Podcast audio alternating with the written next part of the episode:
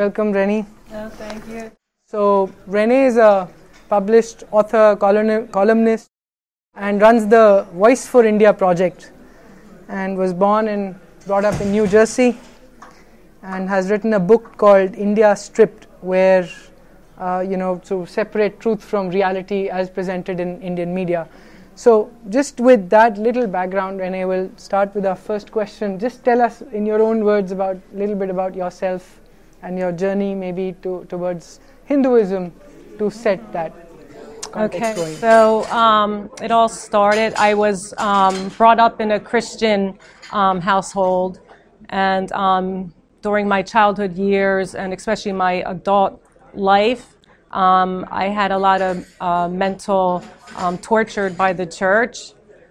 they would uh, manipulate me and control me, and they would grain in my head that I'm going to burn in hell forever and the demons are going to um, attack me, God's going to kill me. So this went on for practically my whole entire life. And then um, in my early adulthood, um, the church really started harassing me and uh, putting a lot of pressure on me um, to be a good uh, Christian um, girl, I guess to say, perfect. So that created a lot of um, anxiety and fear and depression.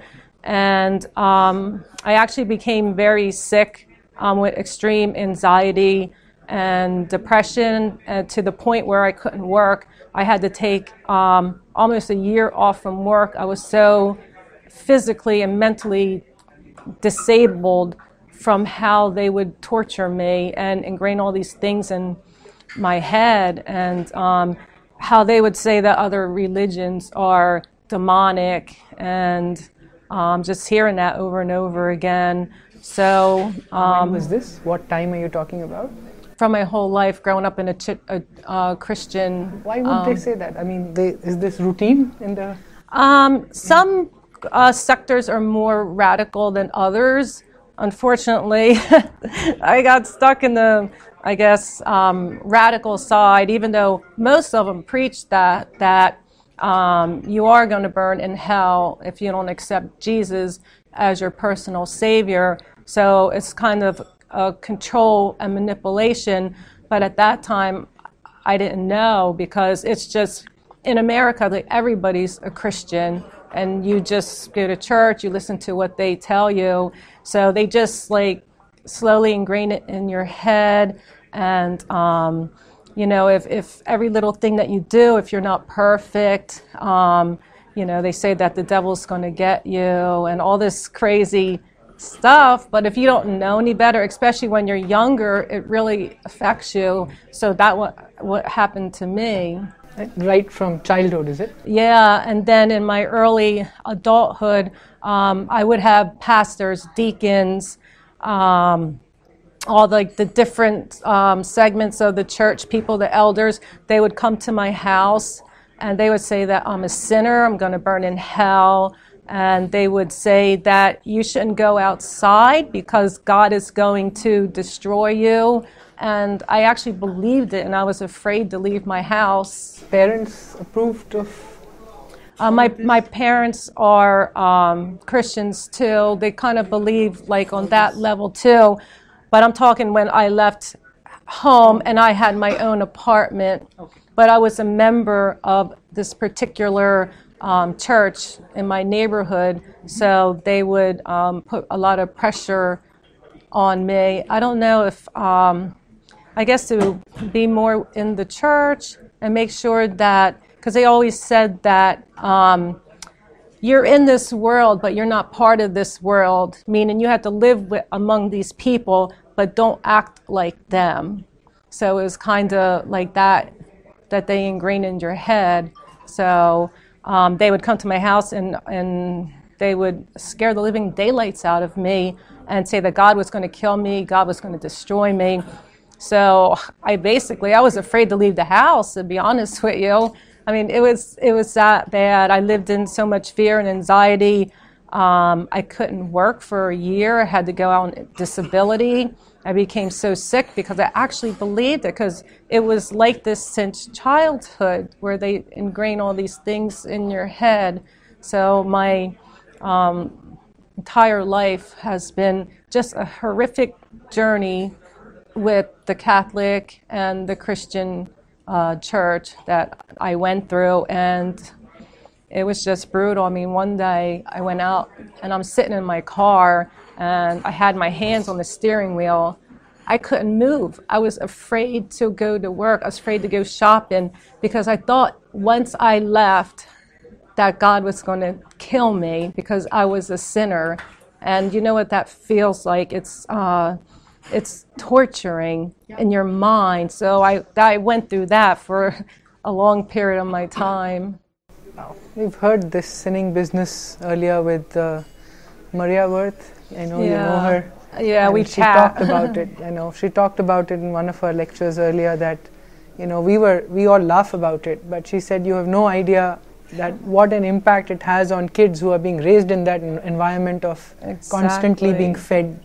She's absolutely right. It does so much damage to you, maybe more than others, but for me, I, I literally went through hell where I, I couldn't even leave my house. To leave my house to go to work or shopping, it was hard. Just sitting in the car thinking that God is going to destroy me because I'm a but sinner. They, but they all the time say God loves you and all of that also, right? Isn't that I, the constant? Yeah, like, oh, Jesus loves you, but you know, be perfect in Jesus Christ. Otherwise, you know god's going to get you. So yeah it's kind of um, so you weren't perfect was was their problem is it? Or yeah well for me like um, living as a normal girl in society you know wearing jeans um, you know if you want to listen to the radio rock music like we weren't allowed to do that. You you had to wear like you know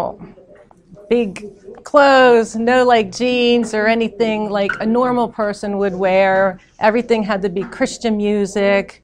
You know, no rock and roll because it's the devil. No, no secular music because it's the devil. So like everything was the devil, the devil, the devil. And then, you know, when you hear that your whole entire life, the devil, the devil, the demons, the demons are going to get you. Like I was literally afraid to do anything because I thought I would open up the doors and the devil would come in and attack me, and I would have anxiety attacks, and I would be crippled for hours. That's how powerful it was. And it might seem like to some people, especially growing up in India, because you don't have that type of religion teaching you, so it's it, it might be hard for them to grasp. But believe me, it's really powerful. It's just like kind of what what like ISIS do to their people, like Islam, how they slowly brainwash them and they believe it. So it was kind of like that, I guess to say, for me. so how did it all change? What? Oh my God. this was the most, yeah. So miraculously, I live in New Jersey, and New Jersey has the highest uh, concentration of Indians. So we have a lot of um, Indian restaurants and festivals. So one day, I said, I want to go to this Indian festival. I just wanted to see what it like because I always wanted to go to India, and I always had like this love and passion for cows. Since I was a kid, my, my family, they would all uh, gift me cows at Christmas and birthday. So I went there, and this lady gave me a pamphlet on Hinduism, and I was reading it, and it's so esoteric compared to Christianity, um, totally different. But when I was reading it, it seemed so practical and so logical, and it just made sense. I felt so connected to it, like I wanted to learn more about this way of life, religion, whatever you want to call it. So I started um, learning more about that and like Indian philosophy and meditation and yoga. So it was like a slow process, I guess to say.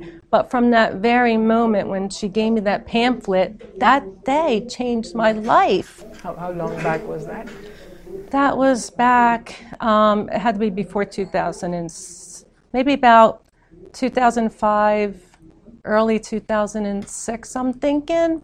So that day for me was a magical day because I, I, heard of it, but I really didn't know anything about it because, again, it's so esoteric to us in America. But as esoteric as it was, I felt so connected to it. It's like, what is this? This seems like so like the right way, so practical and logical, and there was no founder, and just the whole concept of karma and dharma and everything. So after slowly, slowly, after a long period of time, you know, I started feeling free, you know, and not thinking that if I did something, um, so the devil was going to attack me and the demons were going to get me and just going in a full blown panic attack. So it was a, it was a long process, but um, then slowly, slowly, I finally got free of the anxiety, um, the depression, the guilt, the shame, and especially thinking that you know God was going to kill me. You know the demons are all coming in. That all went away slowly after some time because I know like this was the right path. I, I just knew it was. And it is because now I'm free. I don't feel like that, so.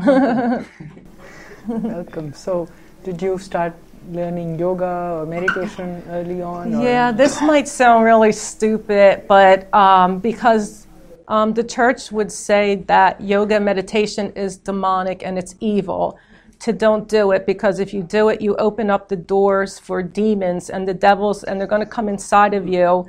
So when they tell you that, you believe it. So when I started learning about Hinduism, and Indian philosophy, I wanted to do yoga meditation because it's great for you. So I would do a little and then I would panic and get fearful and then I would stop because I would think that, oh my God, I opened the door to the devil, it's demonic. And I'm like, no, no. I was at war with my mind. Spent slowly, slowly. Um, again, it was another. You were still battling while you were. Yeah, but then the next day I'll do it again because because I knew, but I had to push out of my comfort zone. I guess to say that you know that's not true. So little and little and little, and then eventually it's like just like you know a slow process. Like that all you know, it left, it went away, and now I am a yoga teacher in Edison, New Jersey at a wellness center. yeah, so it was a long process and it was so difficult. I mean, it's hard for people to grasp that here, but it really is true. You really can be brainwashed like that, and how, and um, which is why we wanted you hear and you know talk a little bit about this other than being a relief. You know there yeah. are many more who learn and then i remember my pastor he gave me this book. I believe his name was derek prince. And i still remember that till today. Um, he said that people in india are very demonic. He said as soon as they come out of the birth womb they're demonic and they're possessed by the devil right? This was before i knew anything about india coming here hinduism and that struck me as weird, right? I'm like, that seems so prejudiced and such a hardcore statement. Now, when I look back, I'm like, the Indian people are the kindest, most gentle, humble, uh, hospitality people in the world. How can he make a statement like that and publish a book like that to put all this fear into people? You know, there's a very popular pastor in Tamil Nadu who actually went on record just a few months back saying that uh, India and Tamil Nadu is the uh, last stronghold of the devil, and the temples are, are the place where he resides. This is recent, as recent. Like right I was now. saying that devil, the temples are demonic. Uh, yes, and they're satanic and. and uh, yeah, that. that's what. Yeah. I, and I have. And um, he roams around free, actually. Yeah, the Christian friends here, they won't go into a Hindu temple because, like you said, they think yeah. that it's demonic and it's and it's evil.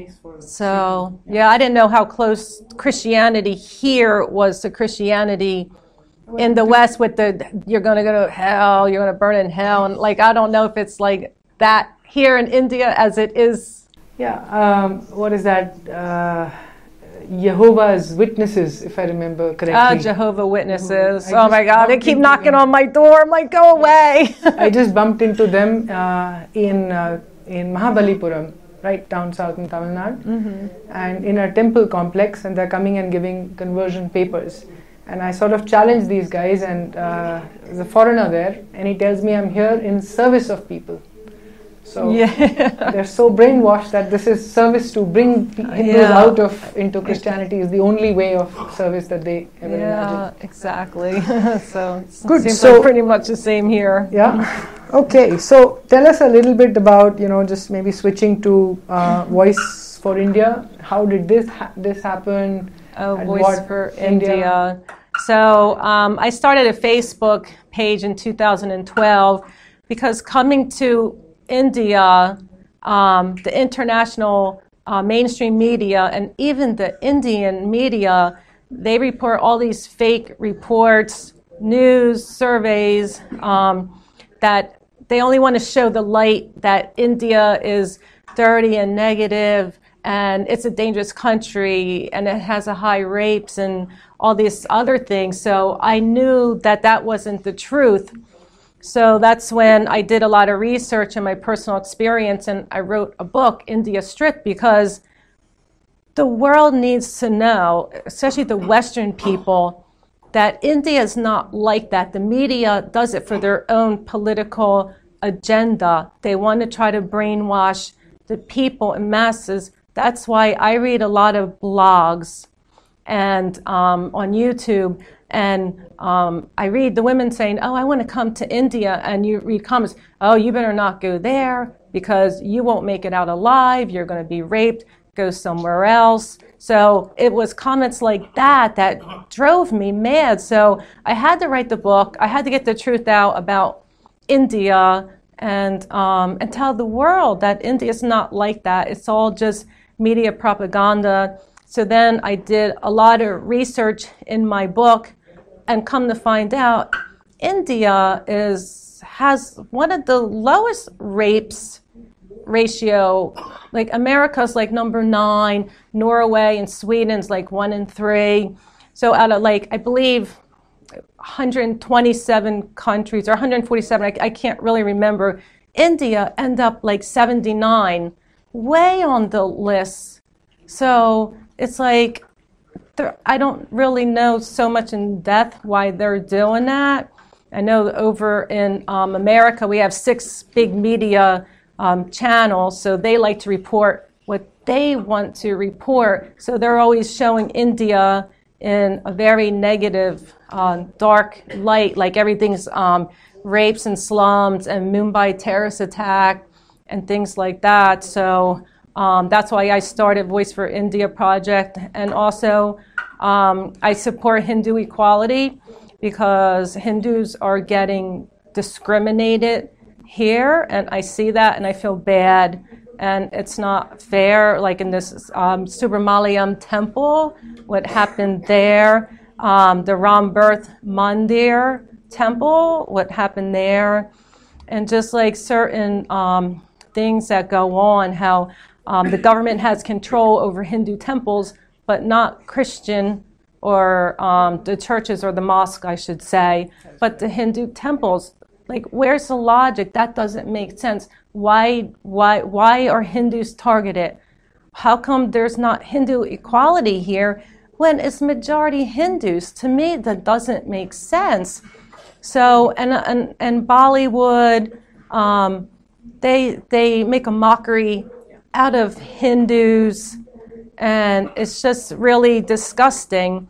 So I a big advocate and I support um, Hindu equality. That's a lot of my work, and also um, Bollywood. The way they're so disgraceful, how they bash all the gods. So I do um, um, p- like political videos. I did one on Priyanka Chopra about a year ago. Which got you. Oh God, that went completely viral, crazy in India and around the world. It gave her a piece of my mind when she said that um, Hindus were terrorists and Pakistan's the victim. So I gave her a piece of my mind. I didn't like that, and that went like crazy viral everywhere. And then after that, CNN had said, which really made me so angry, that um, India is the most dangerous country in the world for women, more than Pakistan, Syria, Afghanistan, and all these crazy countries that I could never go to, and I, I never been there. So I was like, that is not true at all. What is this? So I had to do another um, video to slam CNN, and that went viral too. Because I believe if we all get together and and be a voice, so like Voice for India is not just like, okay, I started. I I like to get everybody involved in Voice for India because we can't be silent spectators. We must all come together and raise our voices because our voices are powerful. The media is powerful. You see how powerful the media is, so we can be just as powerful as them if we all come together and raise our voice. And every time they say something negative about India or something, we come back and we show them the facts, the true facts about India, and keep slamming them back the true facts. Because if they keep slamming India and Hinduism with fake bad news, and we all sit around and we don't do anything, then, but if we all come together, right, in drones and, and, and slam them back with the good news, then our truth will get out there. That's why I wrote the book to so people know the truth about India. That's why I do what I do, so people will know the truth about India. And um, a lot of people on my Twitter and Facebook, um, they said, "You are such an inspiration. You such encourage me. You motivate me." So by doing this, I'm encouraging thousands and thousands of Indians to stand up for your Hindu heritage stand up for India. So I'm kind of like a, um, a, a, motivational speaker, inspirational speaker to these people because they tell me, oh, they're like, ma'am, you really inspire me. I want to go out and do this. You're really like educating me. So that's why I do what I do to provoke Indians to don't be silent spectators no more. Let's all get together. Yeah, we people unfortunately, good or bad, we I think there is a, a lot of tendency to act when when people from the West come and tell us something about ourselves, we tend to listen a lot more, which is a sad thing in some ways, right? Uh-huh. So, what is your India Connect really? I mean, why? Yes, I can still understand yoga and mm-hmm. you know maybe oh my my, connection with India. You mean? Yeah, yeah.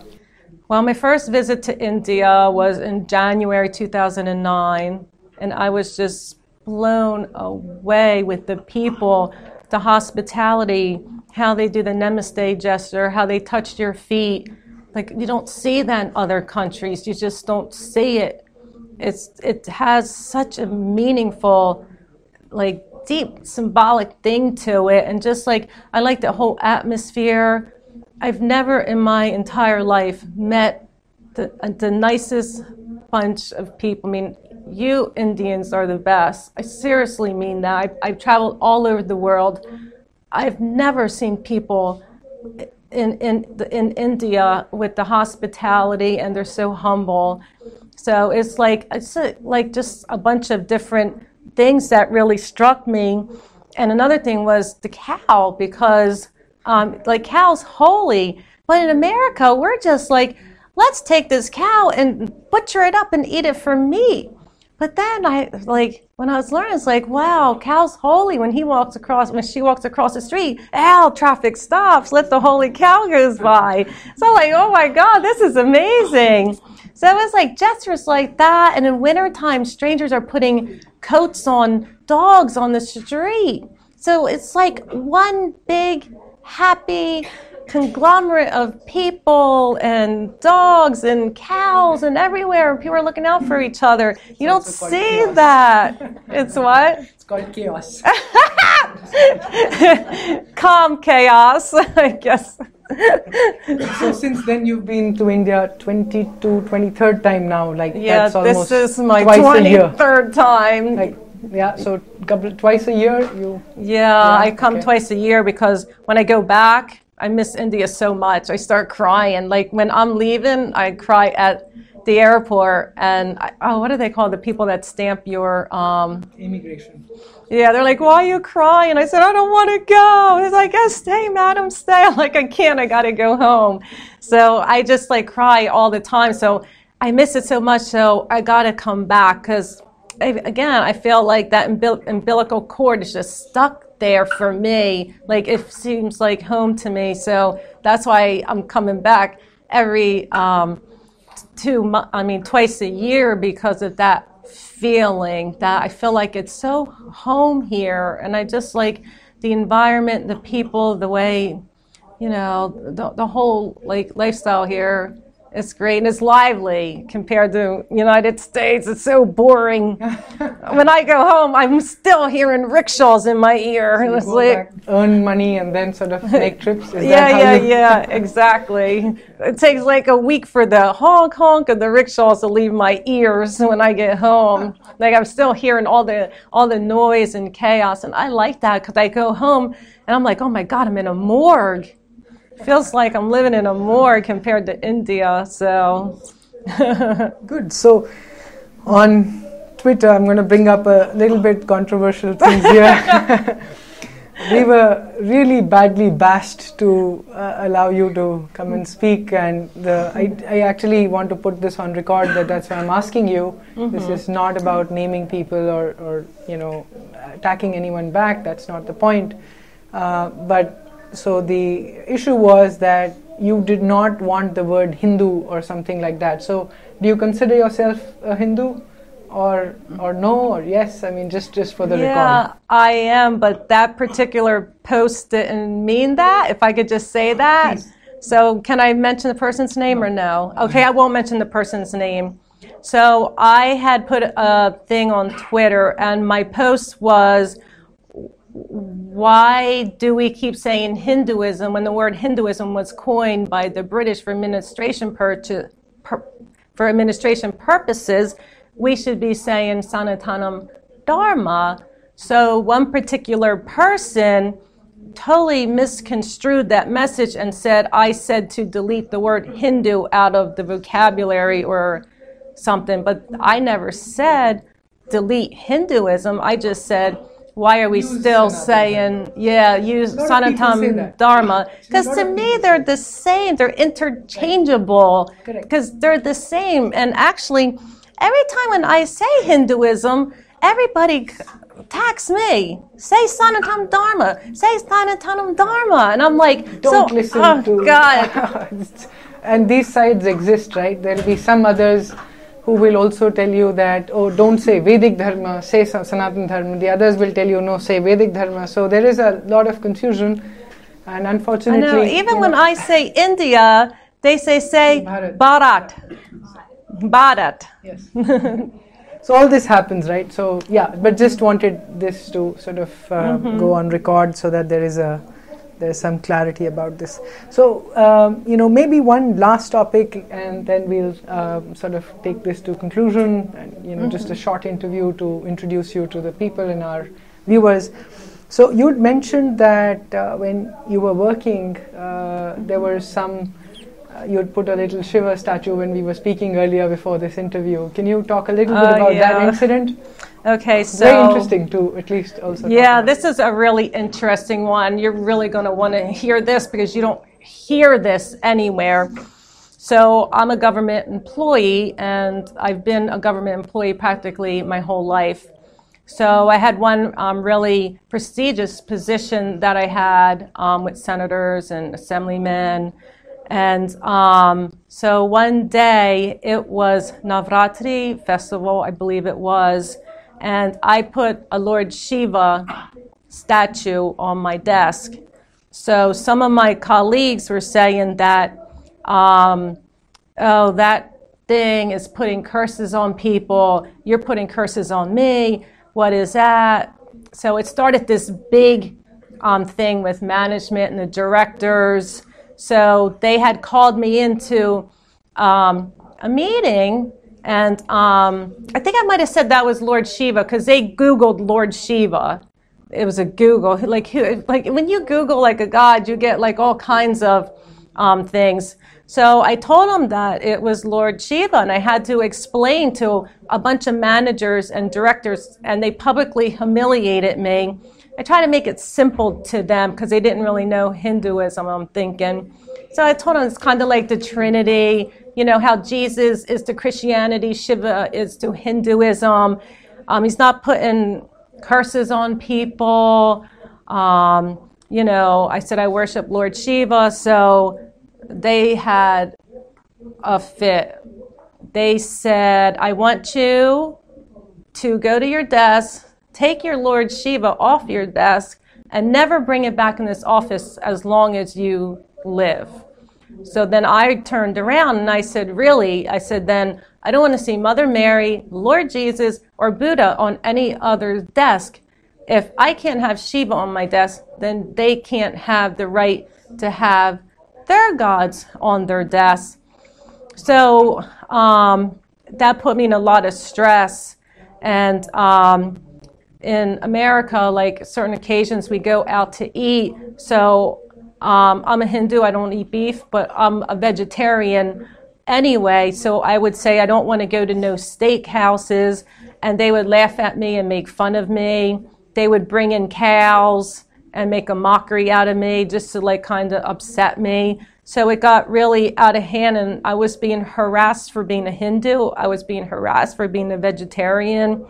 So it came to a point I couldn't work anymore. I had to go out on disability. So um, I end up getting a lawyer, and my lawyer says, You have a really good case. He says, We're going to get them on two, um, I don't know the legal term, two um, things of um, religious discrimination and wrongful termination. So I never went back to that um, position. And I'm happy to tell you that because of Lord Shiva, I end up winning the lawsuit.